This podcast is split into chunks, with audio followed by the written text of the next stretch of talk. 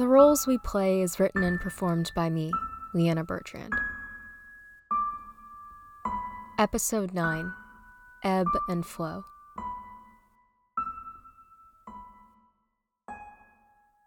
I wake up to Lucy-Sibyl lying with her head on my chest, and for a moment I forget where we are. I tangle a hand through her hair and feel the silky curls between my fingers. I feel her lips curl up against my neck, and she lifts her head to kiss me. Hello, sleepyhead, she says. I bat at my phone and see the time.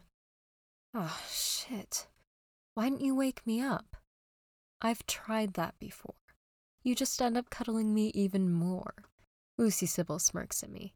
Not that I mind that. I'm guessing that means you didn't even try. Not even a little.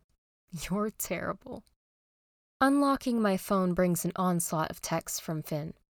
Most of them are along the lines of, Emmy, you up? or Emmy, wake up. Emmy, you dead? The most recent one reads, Okay, whenever you're up, let me know. I wants to go check and see if you still have the book. Lucy already went home. Text me. Right. The book.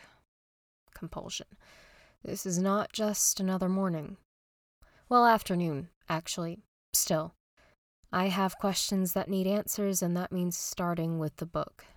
After I shoot a text off to Finn telling him that I just woke up, I gather my clothes off of the floor and start getting dressed.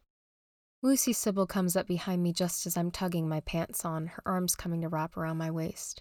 Her lips at my ear, she says, Do you really have to do this? I remember Finn's face last night, how terrified he'd looked when Lucy-Sibyl transformed. How angry he'd sounded whenever he talked about compulsion, the complete disgust when referring to his own demon. Why does this feel different now? I've known what Lucy-Sibyl is since day one. And yet, after seeing her actually use an ability that was unquestionably not human, this shouldn't bother me as much as it does. If she breathed fire, if she could turn invisible, maybe it'd be different, but this is basically mind control. Calling it a suggestion doesn't make it better, and I just. I need to know things, I insist, stepping away from her. You could have asked me at any time, she says. I would have told you we can still do that. Why bring Finn into this? I turn around and meet her eyes. She looks so wounded, but I ask my question anyway. Would you have told me? About the compulsion part, at least? You never asked. I shouldn't have had to. It's manipulation, and you know it. I would never do it to you unless you asked. Lucy-Sibyl takes a cautionary step towards me. Never. All my abilities exist to protect you. That's the way we all are. She takes another step. I love you, Emeline. In a different context, that would be the most beautiful phrase I've ever heard. Now it feels like someone's pushing a knife between my ribs. Is it because she means it or because she wants me to stop pursuing this? You love me because I made you that way. You put the intention there, yes, but it was up to me to make it real. I fell in love with you and everything that you are. I want to believe her. Before, I would have without a second thought. But she still doesn't seem to like the fact that I'm technically looking for answers and looking for them with Finn, who is not a variable she can quite control. Not without me finding out, anyway and she'd said abilities plural. What else can she do? My own feelings toward her keep moving like a tidal wave from uncertainty to hopelessly smitten. Emeline? Show me, then, I say. Stay with me while I figure things out. I can't give this up. Until last night, I thought we were the only pair like this, and I bet Finn also thought that he was alone. I need to do this for him, too. Lucy-Sibyl nods. All right, I can do that. Her eyes flicker down to my lips. May I kiss you? Seeing how sheepish she looks is enough to make me laugh. In spite of everything, it's so sweet that she feels the need to ask. Aw, Dove. I reach up and wrap my arms around her neck. Things may be a little weird right now, but you're still my girlfriend. I don't think you need permission at this point. For once, it's Lucy-Sibyl blushing and not me. I wanted to make sure you knew that I wouldn't pressure you. Damn it, she's so adorable. My heart turns into a puddle. Get down here. Lucy-Sibyl beams and leans down to capture my lips in a languid kiss. Before I know it, we're tumbling backwards onto the bed, and she's leaning over me and peppering more kisses on my forehead and my cheeks. I hold her face to halt her and lean up and kiss her nose. She giggles softly at that and responds in kind. Oh, no matter what she is, none of that changes the way she makes me feel. Whatever today may bring, I don't think I'll push her away. She means too much to me. I don't know if I can say I love you just yet, but. I brush some errant curls out of her face. You are everything I love about being alive. Lucy-Sibyl draws me up to sit. Truly? In every sense of the word. Now, as much as I enjoy you distracting me, I think we've kept Finn long enough. Lucy-Sibyl reluctantly helps me to my feet. I still want you to be able to ask me things, she says, even after today. I'll keep that in mind. After eating breakfast at Finn's, we head back home to my apartment. Finn pushes past me as soon as I've unlocked the door. Where did you put it? Is it. He spots Lucy-Sibyl's wire sculptures artfully arranged on the coffee table. What are those? I do wire sculptures sometimes, from paper clips. I told you before, remember? Okay.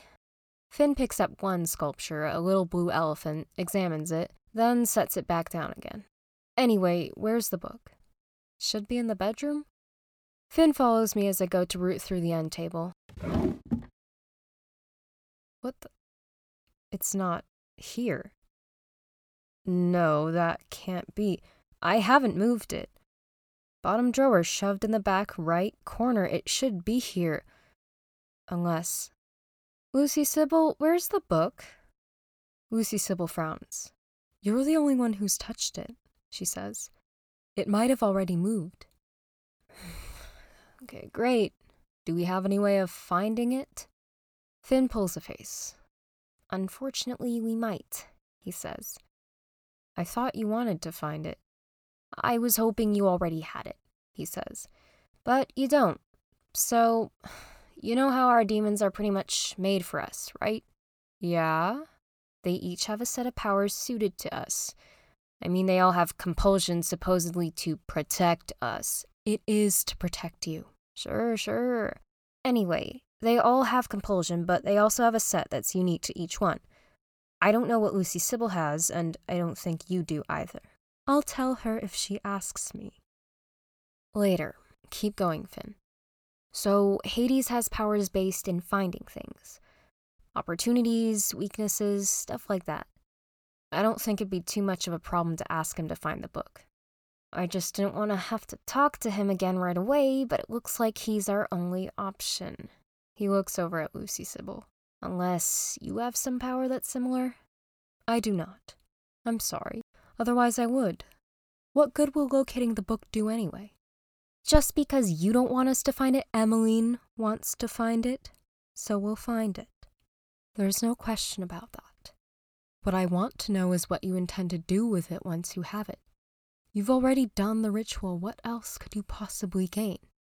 That is actually a fair point. What are we going to do with the book when we find it, beyond, I guess, reading it? Other than figure out the specifics of what's really going on here? We're gonna find whatever ritual it is that reverses this and get ourselves unbound. Uh, whoa, whoa, whoa. Who said anything about unbinding? I'm unbinding myself from Hades. And I think you should do it too, Emmy, but I can't make you. At the very least, we'll learn more about this and what it all means. I want to argue, but I bite my tongue anyway. Still, my face must have given me away because Finn says, I'm gonna call Hades and see if he feels like coming down here. Finn walks out of the bedroom, leaving Lucy-Sibyl and I alone once again. You know, if you wanted to get yourself unbound, I wouldn't stop you. You could have control of your lifeline again. either she's really bad with self preservation or she's still afraid that I'll leave her and is trying to convince me I'm not her prisoner. I've never thought about our relationship as a bond before, though I suppose that makes the most sense at its most basic. The offer is tempting. I can't deny that. The looming threat of my own extinction wouldn't be lurking at the back of my mind anymore. But having Lucy-Sibyl around hasn't given me anything to complain about. My life has been so much better with her. Can I really give that up? Do I even want to? Half the time I forget that my life isn't really mine anymore. Even so, in making the choice to stay bound, isn't that still taking control of my life in a way? Giving myself the best experience possible before it all ends?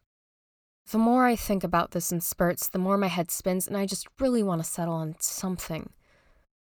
Lucy-Sibyl is everything to me. Of course, I want to know things, and I owe it to Finn to see this through, but I don't think that means I have to lose her. I take her hands in my own. I don't want to. I'll say it a million times I'm happy with you. Our bond makes me happy. I'm just. Alright, I am a little scared right now. Lucy-Sibyl starts to pull away, but I hold on tight. Not of you. I know you'd never hurt me. I'm really more worried for Finn and what we'll find, but I don't want to be kept in the dark. The truth might hurt, but I'd rather it hurt now than later. Why does it have to hurt at all? Before I can come up with an answer, Finn comes back in. He'll be here soon. How soon? There's a loud from the other room. Finn grimaces. Apparently, soon means now.